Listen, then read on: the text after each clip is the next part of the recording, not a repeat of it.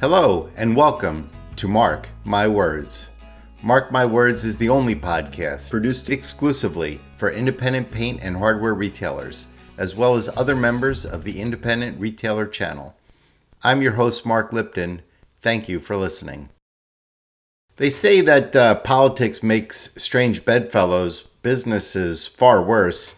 Uh, this is my first podcast in a while, as as some of you have commented to me, and, and that's because, as many of you know from from reading my blog or following me on LinkedIn, I'm transitioning into my new role at at Benjamin Moore, and I don't have to give you the details here. You all know that. Uh, but I am just very quickly preparing a full season of podcasting produced exclusively uh, for the dealers of my new boss. Uh, and and and right about the time that I was finalizing those plans, I was approached by C2 to do two podcasts with some of their dealers, the, the one that you hear now and, a, and another one that's prepared for a few weeks from now. Uh, and I love giving dealers voice, as as you all know. It's it's why I've been doing this for my entire life, and so I agreed to do it.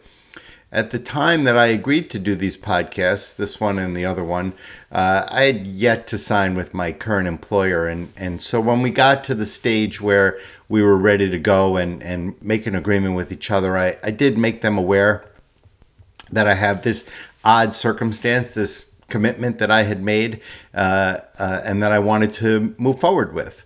And uh, it was decided at the time that everybody was comfortable uh, moving forward. We we all understood that this was just an unusual circumstance, and and so move, moving forward is what we did. So despite sort of the awkward politics, the awkward optics of me putting out uh, C2 content while preparing a full season of Benjamin Moore content, I love this episode that you're about to listen to.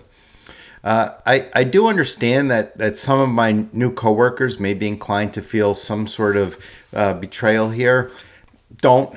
Uh, this work is not intended to hurt anybody, nor should it indicate to anyone that I am anything less than fully committed to the cause that we're taking on. I do admit it's unusually timed, uh, but it's a good conversation that all of our dealers are already having. And uh, I believe that anytime a group of dealers uh, is getting together and talking about what makes them stronger, then all dealers everywhere are stronger from that conversation. So, uh, without any further ado, let me uh, turn this over, and I, I hope you enjoy this episode. Welcome to the Mark My Words podcast. I'm your host, Mark Lipton. Thank you for joining me today. Uh, with me today are three independent retailers uh, Harry Adler of Adler's Design Center and Hardware in Providence, Rhode Island. Harry, how are you? Hey, Mark. Uh, I've got Greg Stebby of Walls, Walls Alive in Alberta, Canada. Greg, how are you today? Very well, thank you. And uh, also with us is Stuart Norberg of Norberg Paints, excuse me, Norberg Paints in Sioux Falls, South Dakota. Stuart, how are you today? Very good, Mark. So thank you guys all for joining me. I'm excited to, to have you here today. Uh, Harry, why don't we start with you? Just give me a little uh, taste of, of what your career is like at, at, at Adler's Design Center and a little bit about your business. Share with us maybe what lines you sell. Sure. Well, this is our 100th year in 2019, which is obviously wow. a big deal. Our company was founded by my grandfather in 1919, right after World War One had ended and he started as a dry goods retailer with World War One surplus clothing and work clothing. After World War II, my grandfather's two sons, my dad and my uncle, added a full-service hardware store in the same building, the same building we're in today. And in 1988, my cousin Mark and I, in anticipation of the arrival of Home Depot into the market, decided to add to that a higher end home decorating a store that features decorative hardware, fabrics, wall covering, window treatments, and of course, paint. Our paint brands are C2 Paints, California, Fine Paints of Europe, and Farrow and Ball. And you know, with our higher end focus at our hardware store, we may have the distinction of being the only retailer in North America that sells both Scala fabrics and roach traps under one roof. well, you should be proud of that, Harry. Greg, why don't you tell us a little bit about uh, Walls Alive? Well, in this group, uh, um, I'm a relative. Our, our, company is a relative recent uh, entrant into the business. Um, we, we, we started in 1963. Uh, my father was in the paint business prior to that. Um, I'm second generation in the business. Um, we're we're actually um, in Calgary the oldest paint shop in town. So again, at odds with the other two people on the line today. Um, our, our primary lines are, are C2, uh, Farrow and Ball, uh, fine paints of Europe. As far as paint goes, we have a, a number of specialty faux finishing lines and so forth that we also sell a lot of. And we sell a tremendous amount of wall coverings, both um, book order and uh, in stock. Terrific. We're, we're, considered to be, I would say, the high end paint and decor shop in town. Terrific. Well, thanks for sharing your story. Stuart, why don't you tell us a little bit about Norberg Paints? Sure. No, uh, we started back, uh, so my great grandfather back in uh, 1882 came over from Sweden and they were painting contractors. And then in 1885, they opened up our first store. I'm fourth generation, uh, fifth generation, so I got both my son, son-in-law, and uh, also a like a second cousin on the other side that works with me at the stores here. Um, we have uh, two stores. Uh, the brands that we carry: uh, Pratt Lambert, and then PPG Glidden, and then also the C2 products. And so, did you say 1882, as in two centuries ago? 1882. I just wanted to make sure my headphones are working properly because I thought at 1912, like I was rocking it at Tremont Paint, but I'm feeling insecure at the moment. Yeah, no, 1882. Uh, so my great grandfather Sven, um, actually, his dad was a sign painter artist, came over from Sweden, and he be- started a painting contracting business in Sioux Falls. That's that's abs- absolutely amazing, and it, and it's lasted this long, or at least some connection to the paint business has lasted this long in your family. Yeah, so we are um, in South Dakota. We're the oldest family business that's stayed in the business that's uh, in the state. Really, really impressive. That's really impressive. And so, uh, uh, Stuart, why don't we start with you? We're gonna uh, move on from the introductions. One of the things that we're here to talk about today is is the value of of being a multiple line dealer and why don't we start with you just sharing your view on on why having multiple lines is is important to you in your opinion uh, for Norberg Paints well so multiple line we've had multiple lines actually dating back into probably the 50s coming with a couple of reasons number one multiple line um, not that you don't want to trust your your paint vendor, but having another one there just to keep people competitive is a good point. Number two is that sometimes the brand that you've got, um, they may be good in some of the products, but maybe not the best in others, and so having someone else to fill in the gaps. Um, the third part is that you know certain brands, so I'll say like with Pratt and Lambert, industrial wise uh, really doesn't give us much to go to market. So having the Pittsburgh products, we're able to go to market with industrial products plus also paint contractor and retail. So, Greg, anything you'd like to add to that? Well, um, I would say first and foremost, um, independent dealers want to have a, a retail climate in their store that is exciting for consumers to come into.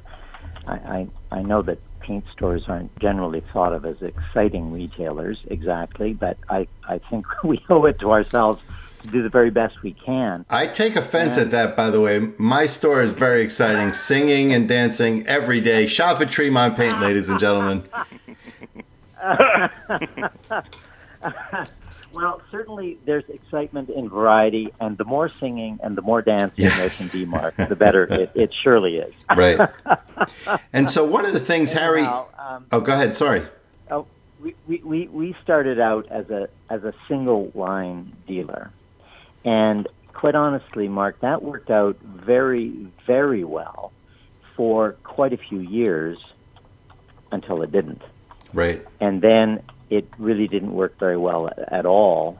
And um, you know, one of the one of the problems is, of course, that manufacturers quite rightly move on with their own priorities and their their own lives, and sometimes we uh, little retailers kind of get lost behind. So anyway. Yeah. Well, one of the things that, by the way, whoever is typing, uh, we can hear you. In case you're wondering. Uh, one of the things that, that I always found interesting, you know, manufacturers they they like to use the term independent. They recognize us as independent retailers. That's what we are by definition. But sometimes this is an area where uh, the choices we make as an independent causes some friction.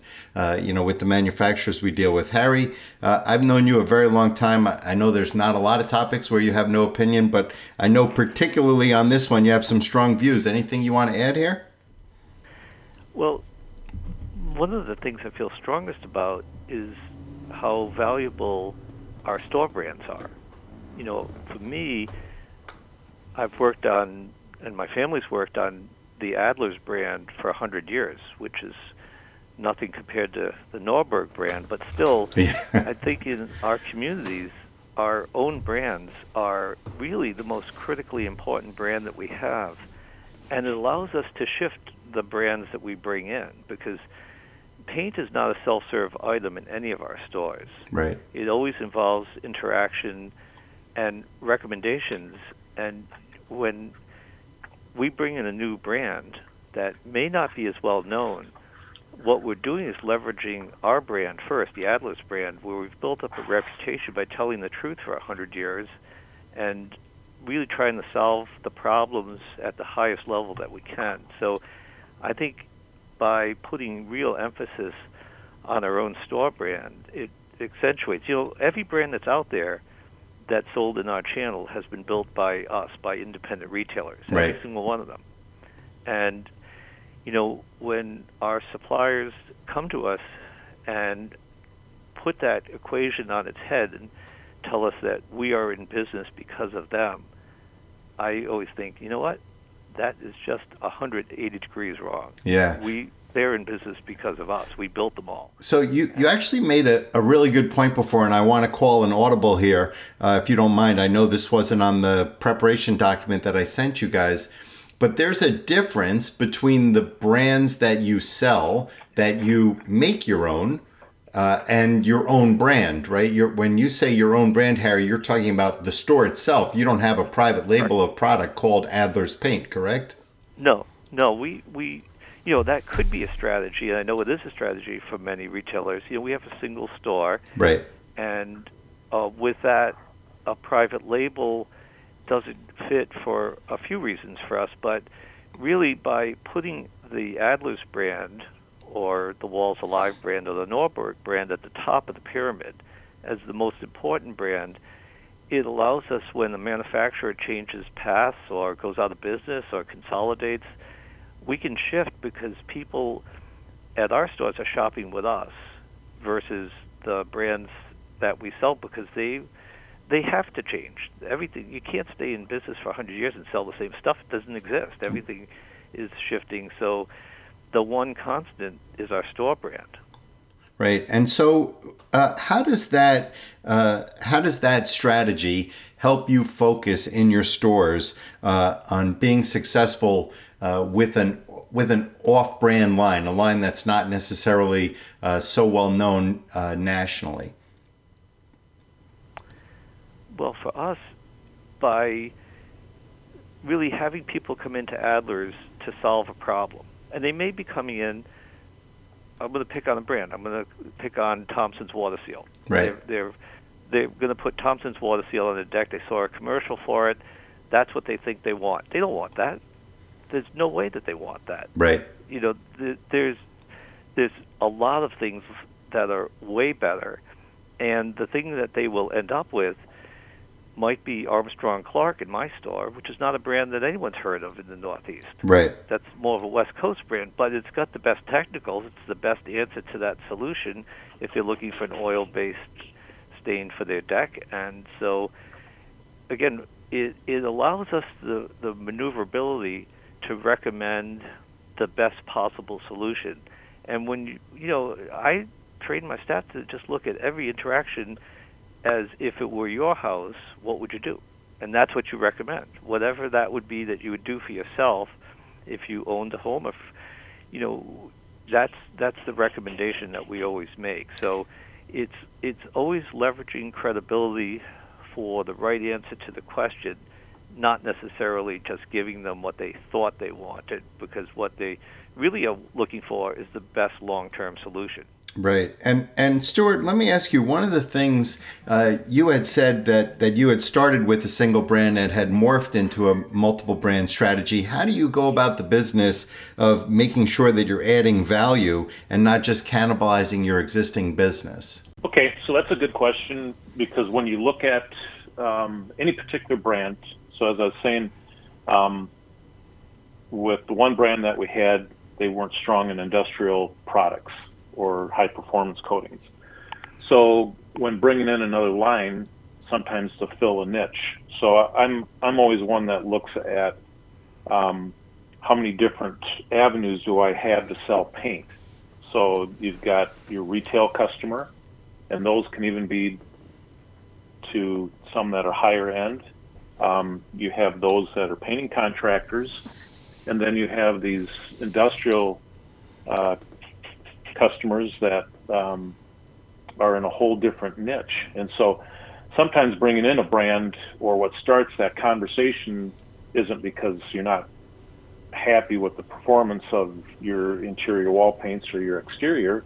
It's that I need to add something because um, as my sales guys go out or as customers come in, there are different needs and they have businesses that they're dealing with that have um, a chance for me to expand my business. And so that's interesting because a lot of the national manufacturers, and, and I deal or dealt until uh, Monday uh, with some of the ones that you guys have, have named earlier, a lot of them look at their line as, as sort of the conclusion. You know, here's my line. We have industrial, we have premium interior acrylics, we have exteriors, but that's not necessarily so that that that means that they can reach every customer just because they have so many products. You're talking about using a line to get into a space where uh, maybe the larger manufacturers are not reaching. Right. Um, I kind of use one of the analogies. So as um, you're out there, it would be like if you're going fishing. Um, so if you're out in the market and or if you went to the river or the lake to go fishing, um, some people, depending on the part of the country, they're using a fishing pole. Others are using nets. Um, with that, there's different baits, and you're trying to attract different fish. Do you well, mean to say that, that, that not everybody, excuse me, do you mean to say that not everybody just goes to the supermarket and buys a pound of flounder like we do in New York? Is there some other way of acquiring fish that I'm not aware of? it's uh, that's the final product. Oh, oh, okay. How you get uh, got it, got it. So if you're out there and you're uh, looking for a certain type of fish, or you're hunting for that fish, at the same time, um, there are other fish that that fish is eating on that you could catch in the net. That's added value. So with paint, um, if you're out in the market and you're going after a certain customer, um, or a retail customer, for instance, comes in, and then all of a sudden the conversation starts up and says, "Golly, you know what? I do a fabricating business, and I use an awful lot of uh, industrial coatings." Or vice versa, if right. you are a person that's selling industrial coatings, and they come in and say, "Don't you guys sell wall paints or you know house paints?" It's like, you know what? I've got the building. Why don't I have all that here? Why don't I service? Why don't I add more to that? And and uh, Greg, how do you assess whether or not the lines that you've brought in uh, are adding the value that you uh, want them to add, other than just you know the obvious? Oh well, we're selling a lot, but that doesn't necessarily uh, tell the whole story. Just selling a lot because there's obviously other things that could be going on, and particularly as I mentioned before, are you selling a lot of something that you would have sold those gallons anyway, sort of thing? Yeah. Um you know, for me, um, I want to be philosophically aligned with the manufacturers that I'm that I'm representing. Um, because if you if you start that way um, in in a relationship, I, I think there's more chance of a good long term fit. Um, you know, I guess there's you know, the, the, the saying, "There's a lid for every pot." Um, there's a lot of different product out there. Uh, that isn't the problem um, in in finding it typically, or finding something to sell. But does it does it really fit where your customer base typically is wanting it to fit? Um, is it good enough? In other words, in, in my case, does it represent one of the best or the best examples of that type of product in the marketplace? Then I'm interested. Um, obviously, you know, we're merchants; we buy and we sell, so we have to make some we have to make some dough with this too. Right. So it it has to be a line that is capable of generating um, its its it, you know it, it, has to pay for itself. It, it's got to right the the numbers have to work in the end in terms of the investment in the inventory and and you know resupply costs and on and on and on. So um, I think the the listeners uh, to this podcast will be well familiar with th- those kind of uh, shadings on, right. on what what what what make up our decisions. And and Stuart, let me let me ask you uh, how uh, Greg Greg made an interesting point about uh, some uniqueness. Uh, how important is it to you that that the products that you sell are are unique within your market? Well, I guess as I look at it, um, I want something that, again, when we talk about um, leveraging our brand or Norberg Paints, I want to be sure that um, if I'm investing in that particular brand, that I'm getting a good return back out of it. Um, so the uniqueness part of it, as I spend my time and build equity into that brand, I want to be the only one that's pulling the the profit back out of that. Right, the benefit of that, right. Yep. And and so, uh, in, in, other words, exclusive. In, in other words, exclusivity, Stuart. Is that what you're referring to? Yeah, the more exclusive because in the long term, um, and again, as we had that conversation, sometimes the paint vendor um, thinks that they brought the business to us, and that brand equity of whether it's you know Norberg Paints as a store um, not that we're making paint, but people trust us, and there is a lot of value. And so, if I can leverage that long-term equity that's built up in there to generate more business and to have that exclusive line, the better. And it's interesting because I've always felt over the course of my career how important multiple lines are. Uh, the stores that I just sold, Tremont Paint, we, we always had multiple lines, but I never actually felt like I wanted to be exclusive in the market. I always felt like I wanted to be in a market that wasn't oversaturated with dealers of a particular product, but I, I didn't want to be the only one. I, I did know that by sharing the space a little bit, I, it may cost me a little bit, but I do feel like to a certain extent, and I'm curious what you guys think, uh, there's some value to having other people help you build a market in something. Or do you feel like just exclusivity is the most important no matter what, and nothing could be a higher priority than that? Harry, why don't you chime in there? Yeah, I think an orderly market would be ideal. Right. So that with brands that are um, distributed in the marketplace, you know, I don't want to be, you know, the only one in the market. We have to get on an airplane to find the next dealer of that brand. Um, but I don't want what happens all too frequently, which is, you know, you start selling something and you're the only one selling it, then it goes into distribution, and then everyone has access to right. it. Uh, that, so it's a fine line there. If I had to error, I want more space, not less.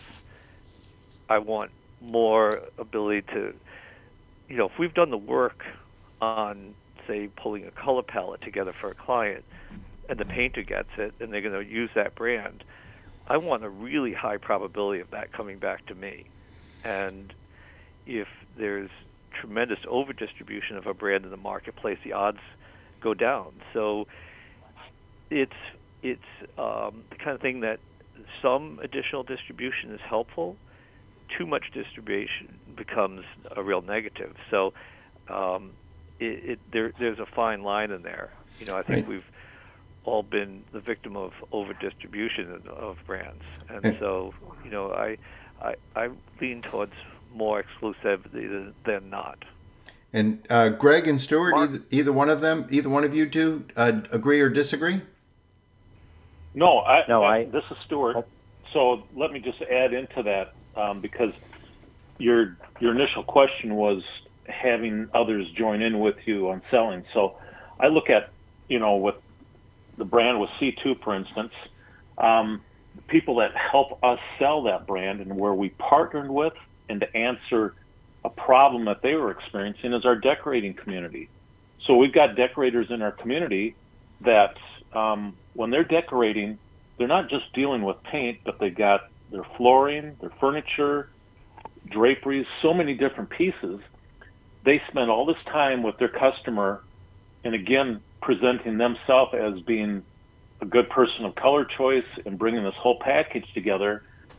Where in the final part of it, where they struggled with was that then the painter comes in and chooses to color match the colors that they had, choose the quality of the product, and takes them completely out. And when that final package comes in, they're really dissatisfied with it. Well, with having a brand and partnering with people, I think to answer your question was that if you have certain people and you can help them and they help you, um, we've made it to where having with the C2, uh, the color selection, and also monitoring the brand so that the painter isn't the, the person that's in the driving seat. Again, it's back to that decorator.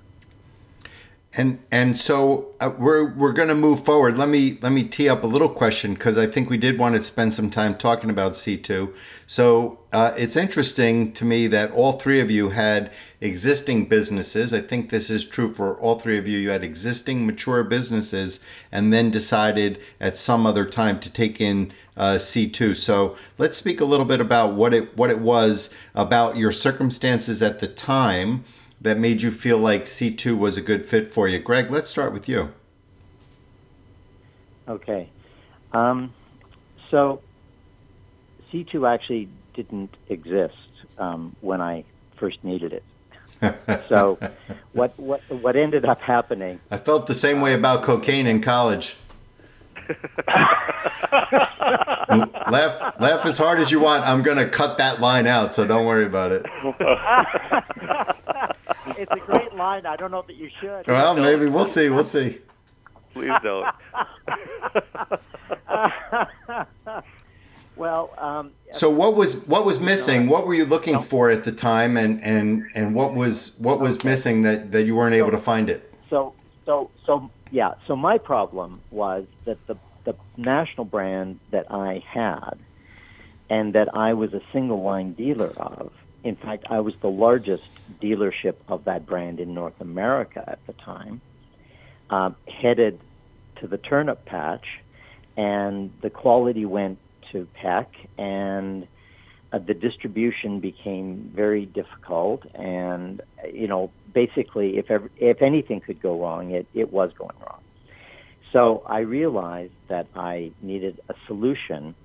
The other major competitive brand to this particular brand um, was Benjamin Moore, and my problem with Benjamin Moore was that I had a a shop very proximate to every other Benjamin Moore shop in town. Right. So so that wasn't an option for me for distribution. And I I spent a, a good deal of time looking at options, and I just couldn't find one. In the end, um, a group of us, including Harry, who's on the call with us today, um, uh, ended up starting our own national brand of paint with with the idea that this would be a brand that independent dealers could get behind in terms of both quality and in the distribution philosophy, which, as we've talked about, distribution is great. You don't want to be the only one within, you know, a, a, a three-hour plane ride, but um, you don't want to spend a great deal of resource bringing up a brand, getting it going, and then only to find, and so many of the, the people that will be listening to this podcast will have been in this situation. So the, the specific problem that I had was that my major manufacturer uh, didn't exactly go away, but they uh, they ended up um, distorting the the quality. The distribution became difficult. Um, many aspects of the relationship became very difficult. Um, the other, uh, for certainly most paint dealers, the other big brand out there uh, was not an option for me because my shops were proximate to theirs and they already carried that other brand being Benjamin Moore. Right. And um, so, so basically, in searching for an alternate, I came to the conclusion that I really did not have a single good option in the marketplace. That is when the discussion started with a number of other independent dealers, uh, including Harry Adler, who's on the call today, uh, that uh, that we, we we should look at, at doing something on our own. In other words, um, forming a, a, new national brand of paint uh, by paint dealers for paint dealers, um, and and making sure that that philosophic alignment that I was speaking of earlier uh, that that I feel is so important for the long-term success of, of these lines, where where we believe in the same things as our manufacturers do. Because you are the manufacturer. Well, in this case, in this case, uh, we are. Right. Um, and and of course, you get you get 20 paint dealers or 50 paint dealers in a room, and you're, you're going to get a, a number of different takes on exactly what is required. But it has surprised me how consistent all of the dealers who have taken on C2, they, they really do embrace the essential. Uh, you know, this is a very independent independence brand of of paint. Right. Um, and, and and Stuart would be a great example of, of that, by the way. And so I was actually going to ask a bit after. Yeah, I was actually going to ask Stuart to chime in here because I, I, guess what I'm hearing is that Greg and Harry, you guys were sort of originators of the C2 brand, and and so I understand a lot of that enthusiasm. Uh, Stuart, tell me when you jumped in and and what it was about C2 that that got your attention. Yeah, so I'd say the difference between you know those guys were kind of getting put between a rock and a hard place. Um, for us, when it came to our decision, um, probably one of the major components, we still wanted a brand that was a premium brand, but color was a, a real major deciding piece of it. And um, so it's not like we were out for the hunt of you know what brands or what did we need to add, but color seemed to be more of a, a real driving factor with this. So um, when we started looking at it, and that's where the C2 brand, as far as the color and the richness of the colors, really spoke to us, and we thought it would be a good good add-on. And then as far as it had some niche products also that um, brought us in even closer. Um, the C2 Guard, um, their uh, wood finishes really was probably our starting point. Right, and so those unusual uh, products. Uh, Harry, why don't you share with me a, a, a, little bit about how you use C2 to, to maybe get into uh, targeted markets that you're not able to get to otherwise?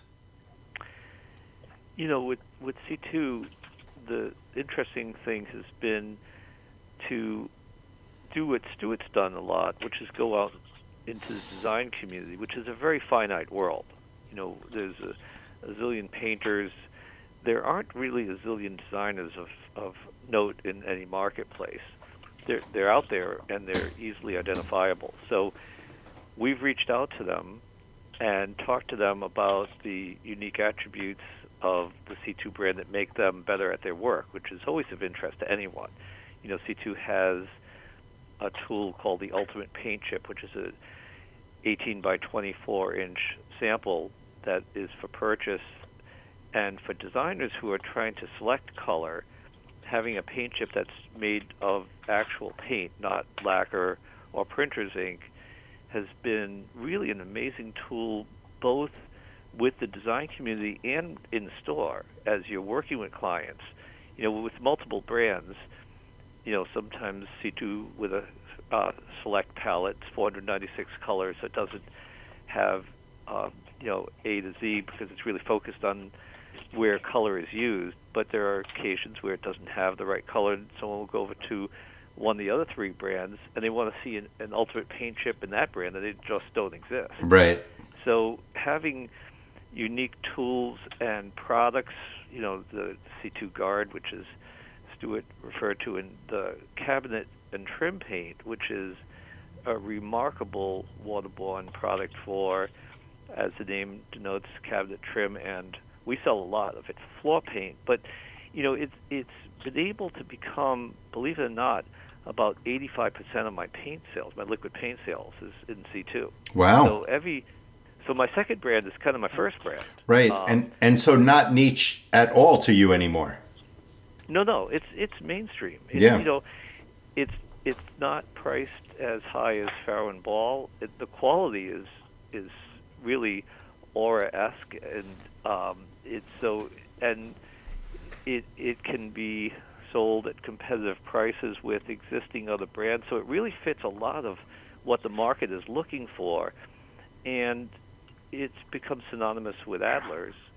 So you know, people who are working with us, we've done a lot of community support projects with C2. So we've we've melded it into the local community, and people look at it as being really uh, hand in glove with with our brand, and you know it continues to grow, which is a, a really good thing. And you know the other piece of it, because this is a business venture, is that by having you know more select distribution, the margins are different hmm. because mm. you know there's an inevitability when you are selling a product and within in a you know congested urban market there might be 20 other retailers within a two mile radius selling the exact same product.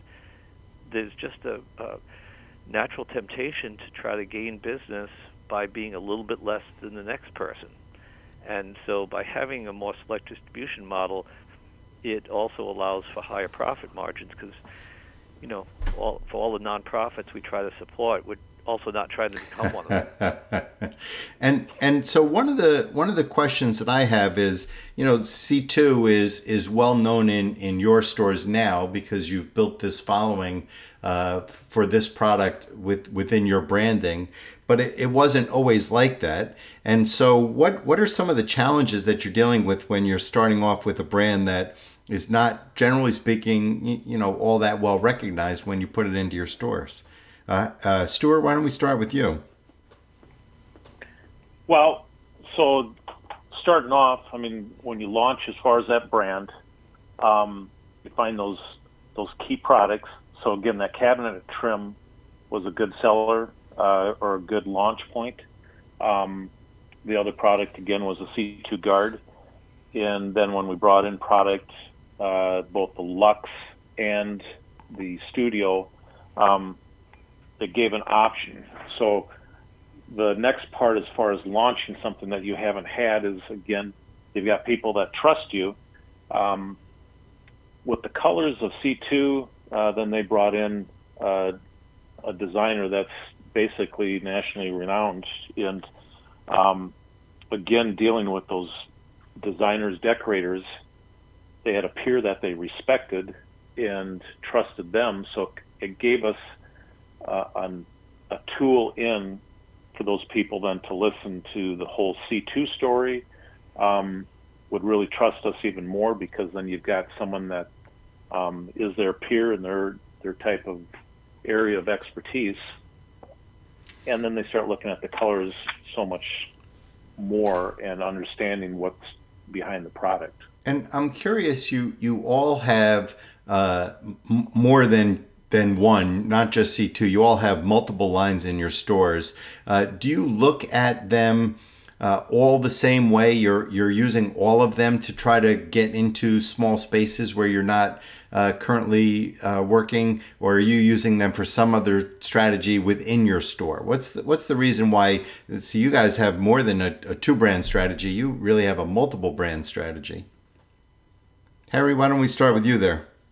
Yeah, for me, you know, California is is the um, thing that fills in around everything. You know, they have a following for their product lines in New England, particularly with exterior paints. Right.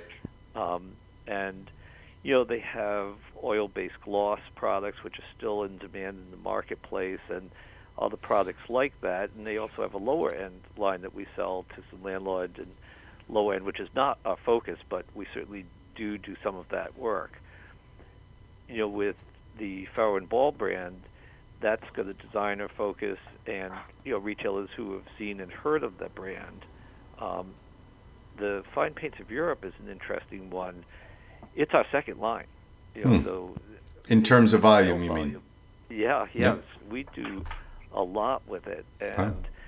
you know we've got some painters who are certified who use it for pretty much all of their work, and you know it has some phenomenal quality products that really fit our higher end focus, and you know C2 becomes for us the workhorse brand that reaches into all segments other than the you know the the, the lower quadrant. We don't really do much with industrial. Um, that's just not our thing. We're focused on what we're focused on, and it's worked well for us. So, but they they each draw in clients. They each have a, a reason for being, and for us, it's it's worked uh, nicely in, in combination. And Stuart, do you expect a, a brand to draw in clients?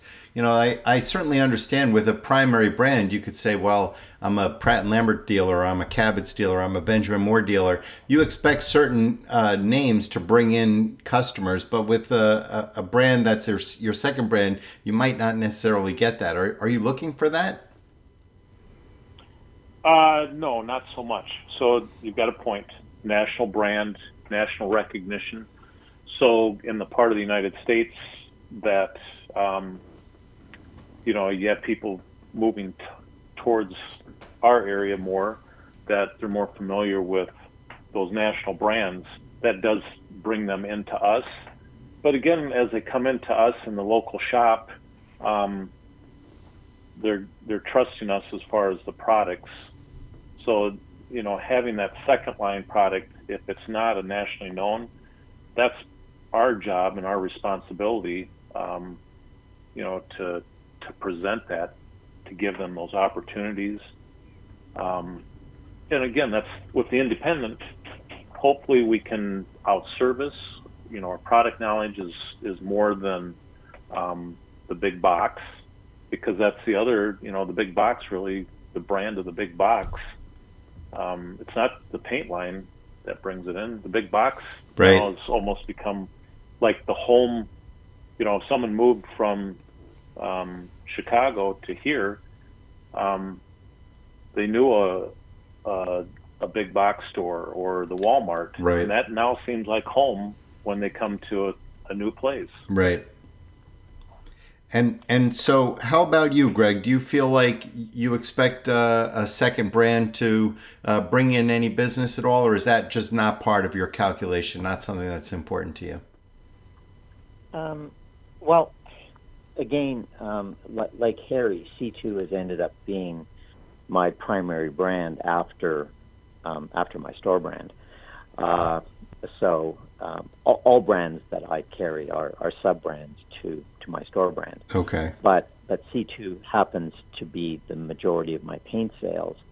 So I'm I'm already um, a bit out there. So so um, when I took on Farrow and Ball, for example, recently, that has brought in some new clients. Right. Um, in some cases, it has added to sales from my existing clients who uh, whom I thought bought all of their paint from me, but now I realize, oh my goodness, half of their paint has been Farrow and Ball Right. over the years. Uh, so um, so I, I think it's certainly a bonus uh, having that sort of draw. And for me, it would be, I think, part of the calculation, but I'm I'm unconventional enough, I guess, to not worry overly one way or the other about that.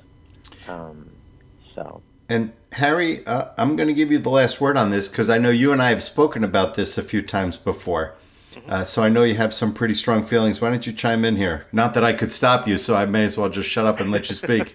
to let the inevitable happen. Exactly. You know, to the largest degree, the outreach that one does with a, a second line, if it has unique attributes, can create the demand.